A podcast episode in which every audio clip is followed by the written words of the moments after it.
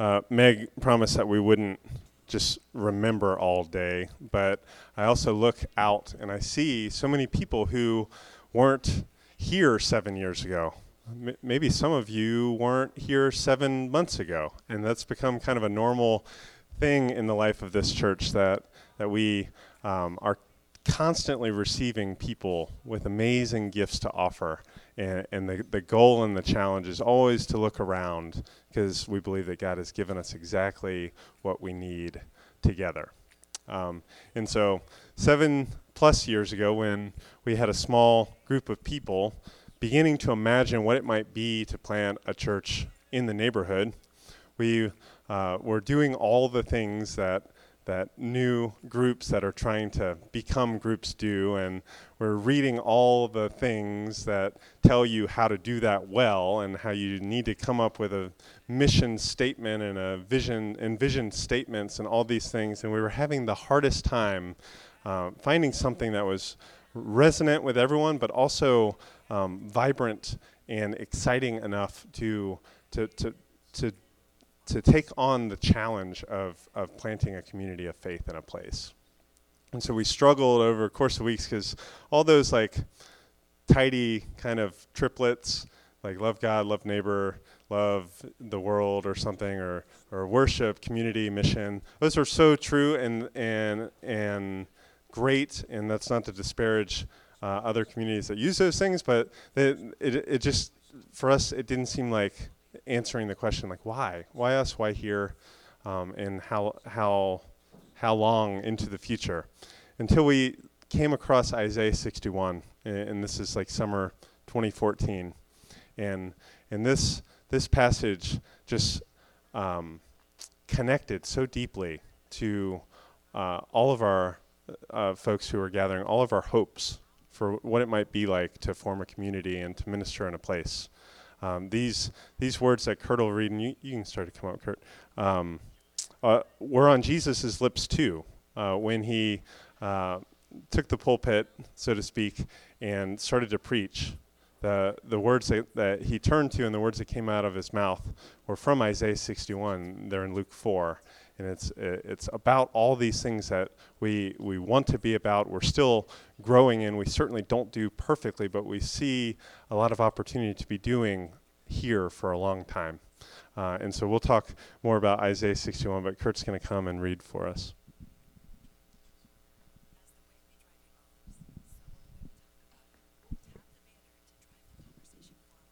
All right, the reading from Isaiah 61. The Lord's God's Spirit is upon me because the Lord has anointed me. He has sent me to bring good news to the poor, to bind up the brokenhearted, to proclaim release for the captives and liberation for prisoners, to proclaim the year of the Lord's favor and a day of vindication for our God, to comfort all who mourn, to provide for Zion's mourners, to give them a crown in place of ashes, oil of joy in place of mourning, a mantle of praise in place of discouragement they will be called oaks of righteousness, planted by the Lord to glorify himself. They will rebuild the ancient ruins. They will restore formerly deserted places. They will renew ruined cities, places deserted in generations past. Foreigners will stay and shepherd your sheep, and strangers will be your farmers and vine dressers. You will be called the priests of the Lord, ministers of our God, they will say about you.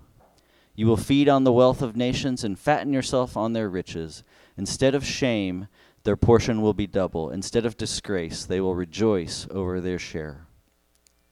They will possess a double portion in their land. Everlasting joy will be theirs. I, the Lord, love justice. I hate robbery and dishonesty.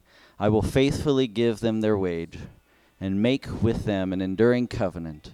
Their offspring will be known among the nations, and their descendants among the peoples.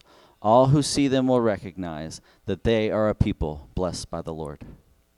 I surely rejoice in the Lord. My heart is joyful because of my God, because he has clothed me with cloths of victory, wrapped me in a robe of righteousness, like a bridegroom in a priestly crown, and like a bride adorned in jewelry.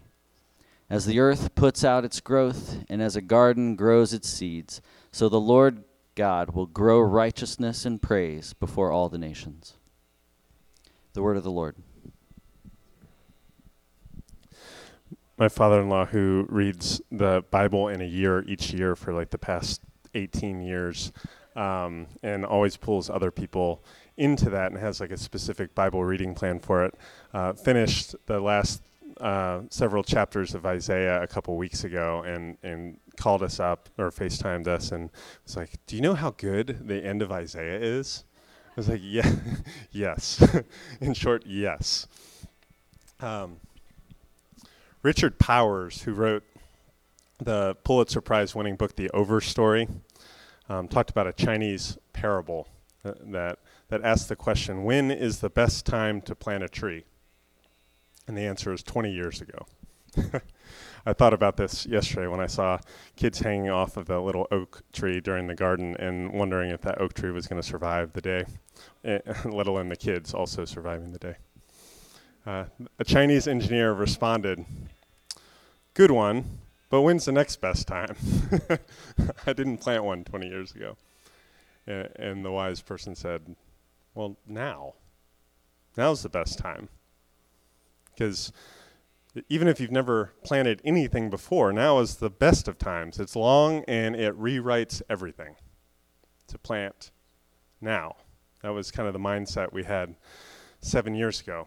And seven years isn't a whole lot of time in the grand scheme of things, but it's I, th- I think it's significant while you're in it. Uh, I know I've been overwhelmed thinking about the last seven years and having all those uh, Apple and Google photos and Facebook photos just dumping and cascading on me from all these block parties, and I can't even distinguish which year is which, but they're all so beautiful. So while um, we're probably going to belabor this, so just give me some grace for the like arboreal metaphors this morning. We are Oak Church. That's okay. Um, but each year around this time, it's like we we we trace a new ring of growth. Uh, and this this year, that ring is so wild looking. Brody alerted me uh, this week when we were talking about some of this that woodworkers refer to those cross sections that look like our logo and call them cookies. Um, so now you know something new. Uh, if you didn't know that, I know Courtney knew that. Um, and if you were to look at the rings in a cookie, uh, in the cookie of most of our lives, you'd see something probably strange in common the last several years. Like there was like a lightning strike, or a consuming fire, or a drought, or a parasite, or maybe even a plague. in some ways, I'm sure that has to be the case for us. But those marks, those scars that each of us individually and all of us collectively bear, they, they are and they can be testimonies. They can be signposts of how things are and have been, but also that they're not supposed to be that way and there can be growth past those. That, that doesn't have to be the, the permanent state or the end of us. At all, uh, it, it, it kind of signifies that it, it all adds, but it doesn't necessarily all add up. Like we're not at the sum of those those hurts and even those extended seasons of pain and anxiety and loneliness. It all matters. Every bit of that matters and matters to God and, and should matter to each of us as God keeps growing our hearts towards each other. But it doesn't necessarily have to make sense, or we don't have to diagnose why these things have happened or are happening. We're all becoming, in some ways, what we've been through. That's kind of a, a word for us uh, in this season. We're, we're becoming what we've been through. And man, we've been really through it. and and th- that was a reminder yesterday, seeing faces in the neighborhood of people that I hadn't seen for a while.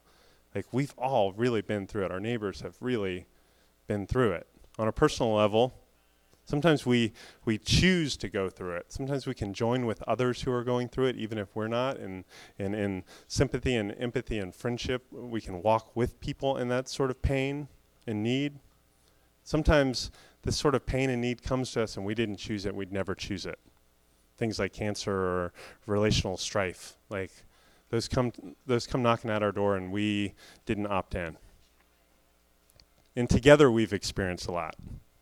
I think just in this last two years, And, and I'm, I'm sorry if I'm making us relive it and you thought this was like a, safe space to not talk about these things or think about these things, but like the sort of like political polarization that has threatened some of our closest relationships. We don't even know how to be with some of the people that we love. The pain and lament and fear over racial injustice and, and violence and, and I mean that's not new. That's a, maybe the revelation of some of these things and open eyes to them. A sweeping pandemic that seems like it's never going to end. Local gun violence that just perpetuates uh, you know, yesterday was the the annual vigil, and that list just keeps getting long longer, and those names and ages just keep getting younger, and it's terrible.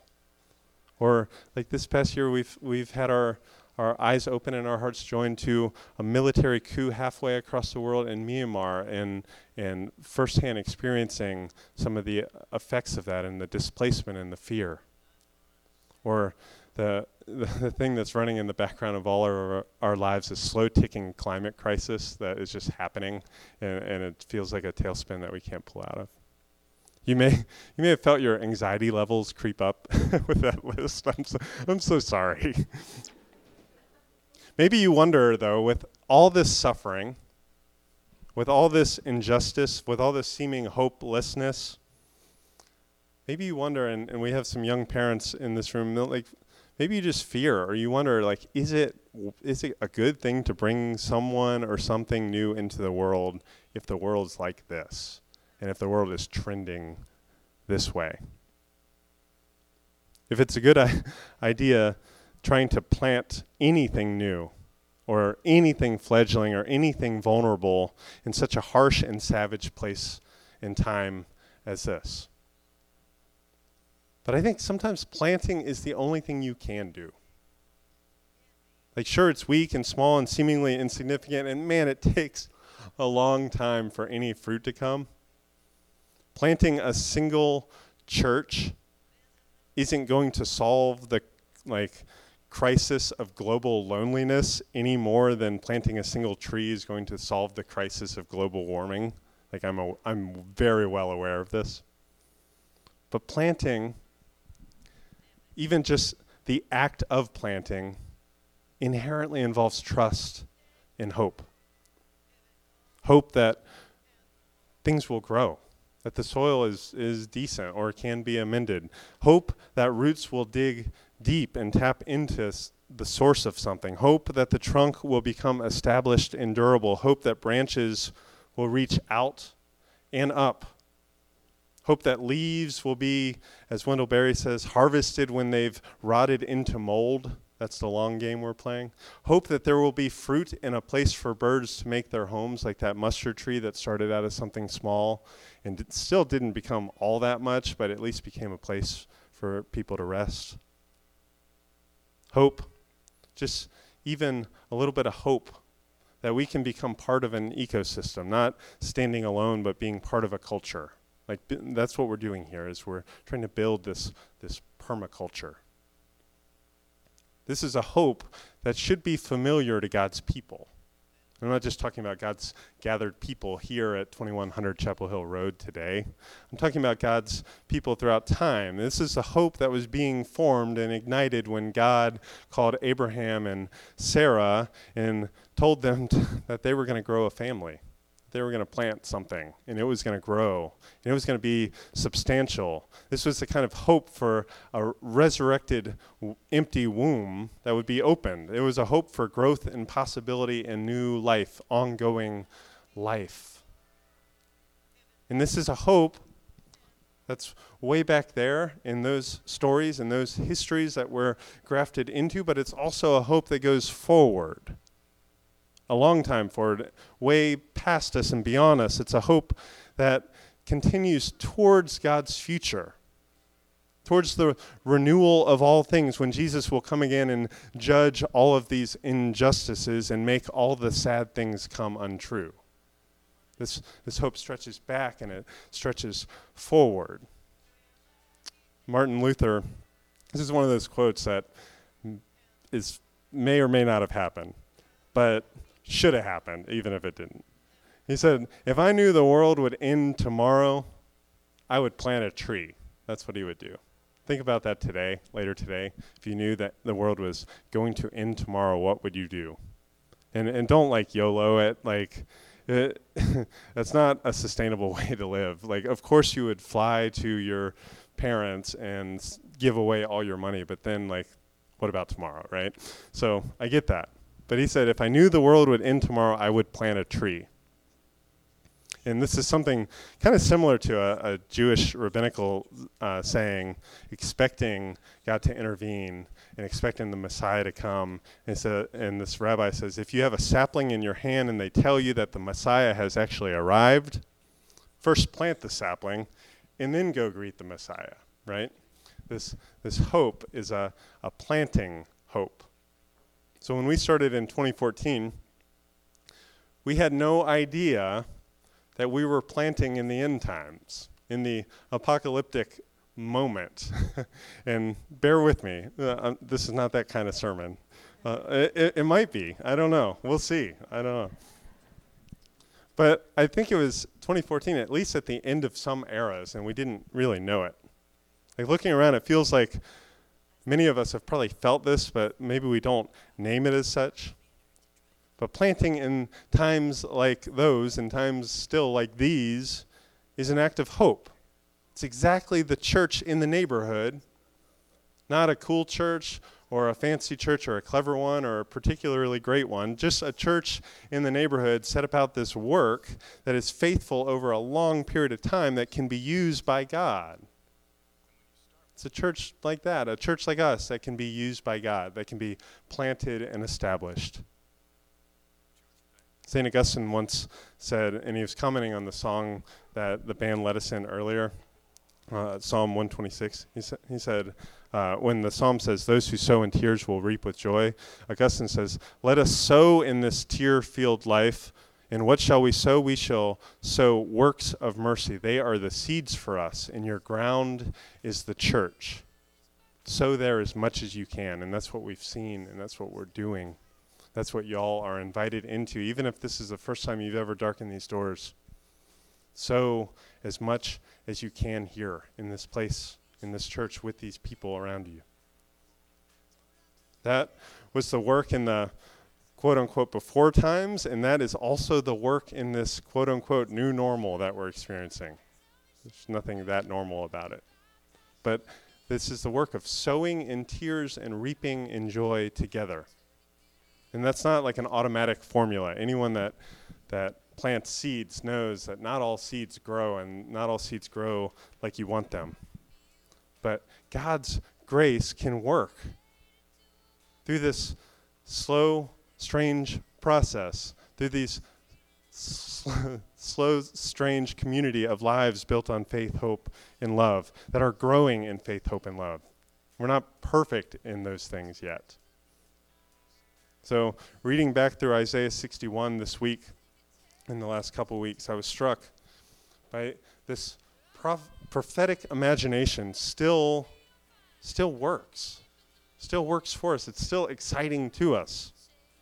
Even in the midst of devastation and destruction and despair, there, there's a hope that God might, might raise up, but also might sustain a people. And, and it occurred to me reading this that that the kind of people they are and that we're supposed to be is a is an instead people. Here's what I mean by that. An instead people that are that walk into or even are experiencing in themselves ashes and God grants them instead a crown. That that they're an instead people encountering mourning and God gives them instead oil of joy instead of discouragement, a mantle of praise, instead of shame, a double portion, instead of disgrace, a share of things. Go through that section. It's really inspiring. Unless we're ki- unless we're careful, though, we might think that these insteads require like replacement, like new circumstances, new resources, maybe even different people. this is this is maybe why in our culture uh, New Year's Day is so important because it's like, all right, now instead of the person I have been, I'm going to be a new person. I'm going to exercise and eat right and be so kind and always be patient. And then, like, January 10th happens, right? But the hope and scandal about all of these instead pronouncements is that they are impinging into the old. The insteads are not in place ofs, they are creative, like mending to make new. By the God who sees and cares deeply and calls us not only to experience hope, healing, and hospitality in Jesus the Messiah, but to be part of this, this radical campaign to notice it blooming where we're planted. That's what the kingdom coming on earth as it is in heaven means. That we're agents of insteadness. That we can become the sort of people who can imagine something different and who join God in this creative repurposing. I think this is what it means to be called an oak of righteousness planted for the display of God's beauty. That God imagines spirit anointed beauty with Jesus, in Jesus. And, and the work of this beauty making, this beautifying, is preaching good news to the poor and binding up the brokenhearted, proclaiming release to captives and liberation to prisoners, and to call Jubilee in the face of fatigue and scarcity. Jubilee, rest, renewal. It means to be about this new regime, God's kingdom. This kingdom that rebuilds and renews and restores, not by replacing, but by transfiguring and including and doing that difficult work of, of, of, of cultivating gifts. By building what Professor uh, Willie Jennings calls spaces of shared desire and hope. That's what I think this place is and can be a place of shared desire and hope. I think it means like, um, like Psalm 1, Israel's songbook, starts out with this Psalm 1 styled vision of flourishing. Someone who gets rid of, in a, shoes, like pessimistic chatter and, and interrupts those anxious loops of our world that doesn't know hope and is instead like participates in God's hope and, and exists by, by rooting down into God's faithfulness. It says they are like tree, a tree planted by streams of water, which bears fruit in season and whose leaves don't fade. That's the picture a, a tree planted by the water. I, th- I think it's such a great time to be thinking about hope because we're we're about a month away from the start of Advent, and if Advent is anything, it is a season about hope, uh, remembering hope and and looking forward into hope. And I was talking uh, with Rach about these things, and she was she was talking about um, how she's become more and more of a plant lady during this season. For some, it was sourdough. For others, it's house plants. We get that.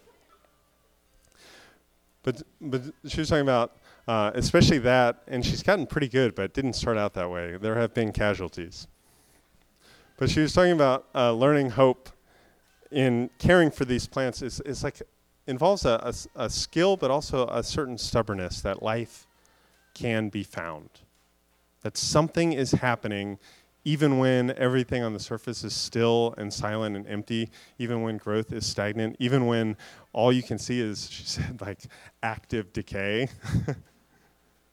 even when death is obvious and undeniable, hope knows that life is still possible. Hope is watching for that and waiting. These are Advent things. This is, this is Israel's expectation. This watching and waiting in a presence. A hope requires being present to all these subterranean things that are happening around us. All this, all this slow, sneaky work that God is doing maybe even in us, to be attentive and to be present to us, that, and, and, and to be available so that when God sends like an undeniable sign of life, we recognize it. And it is sudden and it is breathtaking. And then when you string a few of those uh, noticing moments together, hope starts to build up. You learn to expect and to live with that. You can you live in a world where miracles happen, even miracles that you didn't used to know as miracles. And that's, that's what hope filled lives are like. And, and, and we need each other for that, for that recognition and for that encouragement and for those reminders. This is, this is, why, this is why in a couple weeks we'll, we'll read the scripture about a, a shoot growing up out of the stump of Jesse. This, uh, Jesse must have, must have had houseplants you know, that were almost dead and probably dead, and then something new happened. This is how God still works. Friends, I, I thinking back, I, I, I've seen this, not even in the distant history of Oak Church, but in this recent last 18 months of Oak Church. I've seen it during COVID when, in a time where how we used to be and what we used to know went completely to Zoom and that had a shelf life of about three Sundays before we were all sick of it. But out of that, and, and, y'all were so faithful in that season too. It was amazing. But out of that, God grew this fellowship in the El Futuro alleyway that has become a, a, a lifeblood of our church as we've reassembled. I've seen that in the intermediate period of parking lot church. That was what was so wild and special about yesterday's great party out in that parking lot was that was where we were worshiping. That's where we were taking communion. And that's where we opened up a different form of that communion at the tables yesterday. It was so beautiful. It was, it was brilliant and completely unexpected, and only the result of a season of a lot of things being not anything close to how we would have chosen. It, it's hope that is happening and people plugging in during this process. People that are so vital now, I didn't, some of them I didn't know six months ago, uh, or 12 months ago, or 18 months ago, and have engaged in this challenging time and have just been so kind and so open and so available and, and so offering their gifts to this community. It's brilliant. I've seen this with the art and the music that is getting made out of here and, and the, the worship leading that is happening that is so hopeful. It's, it's so profoundly generous and, and so profoundly generative. And I see this in this coming season for us. All, the, all this hope. The hope of uh, a burgeoning um, youth group. And it's, it's hard to even call it a youth group. It is an, an emerging youth group, it is a sapling youth group, right? And it's so beautiful and brilliant to see our church maturing uh, in, the, in this cohort of kids who are becoming adults. Uh, I see it in, in our, the, you know, we had our congregational meeting and these new structures and these new leaders and these new friendships and these new ways of making room for our neighbors. It's, it's amazing and it's inspiring. And, and y'all are, as, as Rach said, co-laborers and partners in this, in this work. It's beautiful. So Oak Church, as we, as we close our seventh year together and turn over the calendar page to start our eighth I couldn't be more excited to see how God continues to grow us together. And I don't think this growth is like industrial farm style. Like this is not a monoculture growth. This is this is uh, you know this beautiful, diverse expression of hope and joy together. I after the season of sermons that we've just been on, I, I, look at these Sunday gatherings almost like a farmer's market with just like a veritable uh, cornucopia of all these fresh fruits, this outrageous mix of ripe and in season fruit of you know, love, joy, peace, patience, kindness, goodness, faithfulness, gentleness, self control. And they're all here for, not just for us, not to make us better people, but for each other and for our neighbors. Uh, I, I, love to think that this fruit that we're growing, you know, in wine terms, it, it, like is is indicative of like the terroir that we're in. Like has like the the soil and topography and climate like built into the flavor of all these things. And I think that's what's happening when we gather together in this place, and God is growing us. So thanks for sowing, and thanks for growing, and thanks for feasting together, and thanks for the hope that, that permeates through all of that. Will you all pray with me? God who grows, who uh, walked with Adam and Eve in the garden and ends this whole big story in the Garden City. Uh, we thank you for growing a people here. Uh, we thank you uh, for that, that little ending of our chapter that says, As the earth puts out growth, as a garden grows its seed, so you, Lord, will grow righteousness and praise before the nations. We trust in that. Grow us in hope, grow us together, and we give you thanks for all your gifts. In Jesus' name we pray. Amen.